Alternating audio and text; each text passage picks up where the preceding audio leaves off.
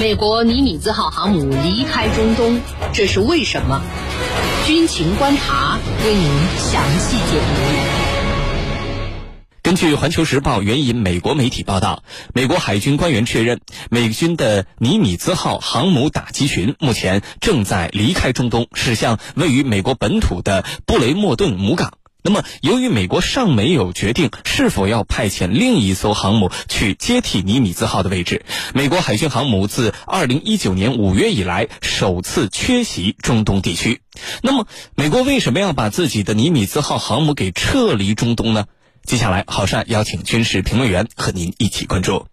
袁教授，尼米兹号航母战斗群是由哪些呃作战舰艇组成？它的战斗力怎么样？截止到二月一号，这个航母战斗群呢，在中东地区已经部署了长达二百四十天。那么这样长的一个时间段里，它发挥了什么样的作用呢？请袁教授为我们分析一下。美国的航母打击群呢，是美国向全球主要地区投射军事力量、震慑对手的一个重要力量。呃，一般而言呢，美国航母打击群啊。呃，至少有一艘美国的航母，一艘提康迪罗加级巡洋舰，呃，还有一到两艘阿利伯克级驱逐舰来组成。呃，此外呢，呃，它还配备了一个由六十五至七十架飞机组成的航母舰载机联队。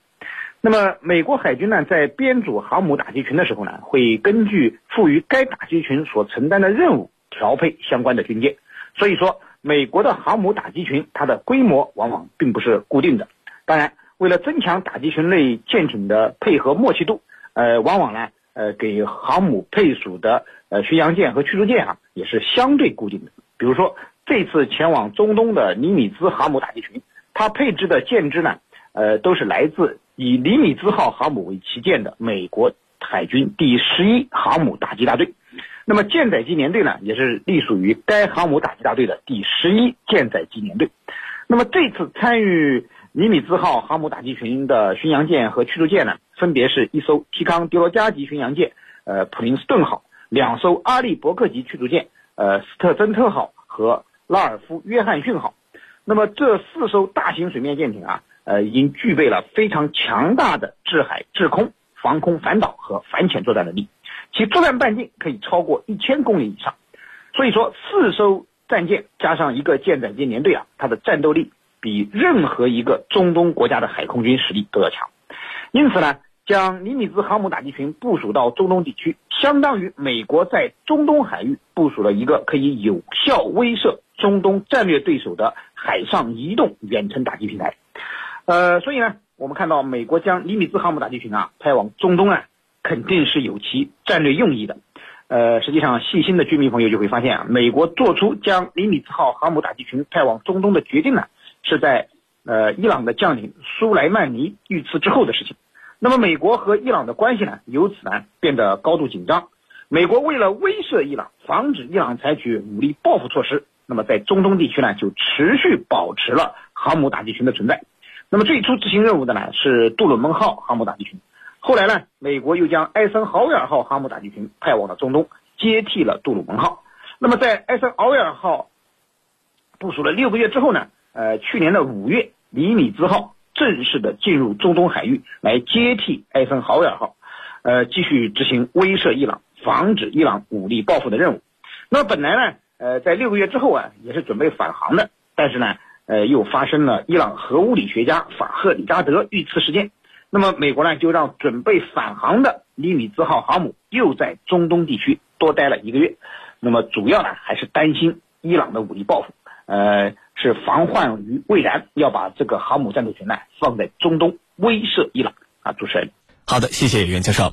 美国这次主动的把部署了如此久的航母战斗群给撤回来，这是为什么呢？请程教授为我们解答。自从啊，美国跟伊朗关系出现了紧张之后，美国从二零一九年的五月份，美国就在中东进行常态化的部署一艘航母啊，这艘。至少一艘航母，尼米兹号是去年的六月份出发，然后呢，这个七月份经过我国的南海，一直到了这一地区，呃，始终待在中东。那么尼米兹号它在这儿的任务是什么？就是当时美伊关系出现了紧张，美国和伊朗关系呃剑拔弩张啊，一方面美国退出了伊核问题协议，另外一方面的伊朗啊在各个领域，特别是涉核领域，在出现一些变化，那么导致双方的关系非常紧张。那么现在为什么在两百四十天以后要往回走呢？那么这里头可能有几个原因，第一个就是美国的这个政府，美国总统换人了。那既如此，现在美国政府换人了，换了民主党的总统。那民主党又是当年推出的伊核问题协议啊，那么这对双方来说，这地区的局势自然会面临一个逆转。这是第一。第二呢，呃，通过最近一段时间来看。这个尽管啊，今年一月份是苏莱曼尼被空袭暗杀的一周年，啊，同时呢，离核科学家被暗杀之后呢不久，但是你看啊，局势是稳定的，啊，不仅如此，美国跟伊朗方面双方都在互示善意，给对方感觉到这地区的局势正在朝向缓和的方向发展。那既如此，这艘航母。还有必要持续待下去吗？那我觉得现在是时候让它回去了。这是第二点。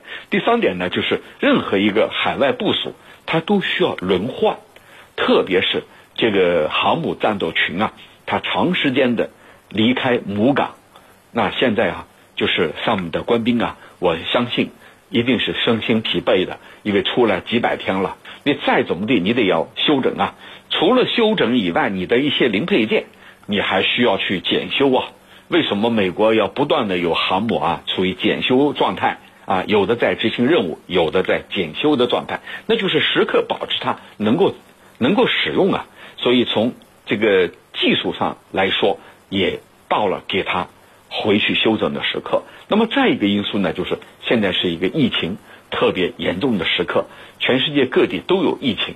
那么你长时间的部署在海外，如果感染了疫情，而美国此前像罗斯福号航母啊，都曾经被感染过。如果感染了这个疫情的话，你前不着店后不着村，你怎么办啊？你回到母港还有很长的时间，所以从这些诸多因素来考虑，这艘航母是该回去了。那么回去了，是不是就留下一个窗口期啊？我觉得不会。美国必定还会派其他的航母，当然，在这个时刻，相对局势缓和的时刻来进行替换啊，留下一个窗口期。呃，这个呢也在情理当中。那未来啊，我觉得这个中东地区依然是美国拜登政府十分看重的一个区域，他是不会轻易的离开的。主持人，好，谢谢程教授。目前，美国方面呢尚没有决定是否要派另外一艘航母去接替尼米兹号啊，派遣到中东地区。那么，美国接下来到底会不会再派另一艘航母到中东呢？呃，美国航母缺席中东地区的这段时间里，会不会面临力量真空的问题？请袁教授为我们分析一下。好的，美国在中东呢出现它的航母真空呢，其实呃属于一个非常态的状况。对于美国而言呢，在中东至少保持一个航母打击群是它的常态，呃，所以啊，我认为啊，美国不太可能让目前中东无美国航母的这种状态持续下去。那么，按照美国通常的做法，接替尼米兹号航母的有三种选择：一呢是林肯号，二是艾森豪威尔号，三是杜鲁门号。通常情况下呢，这三艘航母啊和尼米兹号一样，都是中东地区的常客。那么，呃，四者当中呢？呃，都是有一个来轮流在中东地区实施部署的。那么最紧急的时刻呢，美国甚至会在中东形成三个航母战斗群的最强部署。呃，当然，三个航母战斗群同时出现在这一地区呢，基本上意味着发生了战争。你像海湾战争和伊拉克战争时期，呃，美国在中东的部署都是三个航母战斗群，而且呢，航母战斗群的编制啊，要比航母打击群大得多。那么战斗力呢要强出许多。那么现在呢，美国连一个航母打击群都没有部署在中东，显然是非常反常的。刚才陈教授啊也给大家分析了呃它的原因。那么新上台的拜登呢，呃在向伊朗示好，以开启美伊谈判新的进程。那么此外呢，受疫情的影响啊，美国可能真的到了无舰可派的地步。尼米兹号航母呢，在中东已经待了这么长时间了，也的确需要回到母港进行日常的保养。一旦美国的目的没有达成，或者说中东的局势再次紧张，而美国海军呢，呃，也缓解了当前可执行任务的航母数量不足的情况，美国肯定会将其中的一艘航母打击群，呃，派到中东地区。那么，毕竟呢，中东对美国而言啊，它的地缘战略地位是非常重要的，是美国进行地缘战略争夺的重中之重，是绝对不允许出现军事力量不足的情况的。至于说美国的航母打击群离开中东之后会不会出现，呃，美国力量的真空问题？答案显然是否定的。美国撤出航母打击群之后啊，呃，只能说美军在中东的力量是减弱了，因为在中东地区啊，美军还有大量的军事存在。你比如说在陆地上，美军在沙特、阿联酋、卡塔尔、伊拉克、科威特都设有军事基地，有数万名美军驻扎在中东地区。那么在海上呢，除了尼米兹号。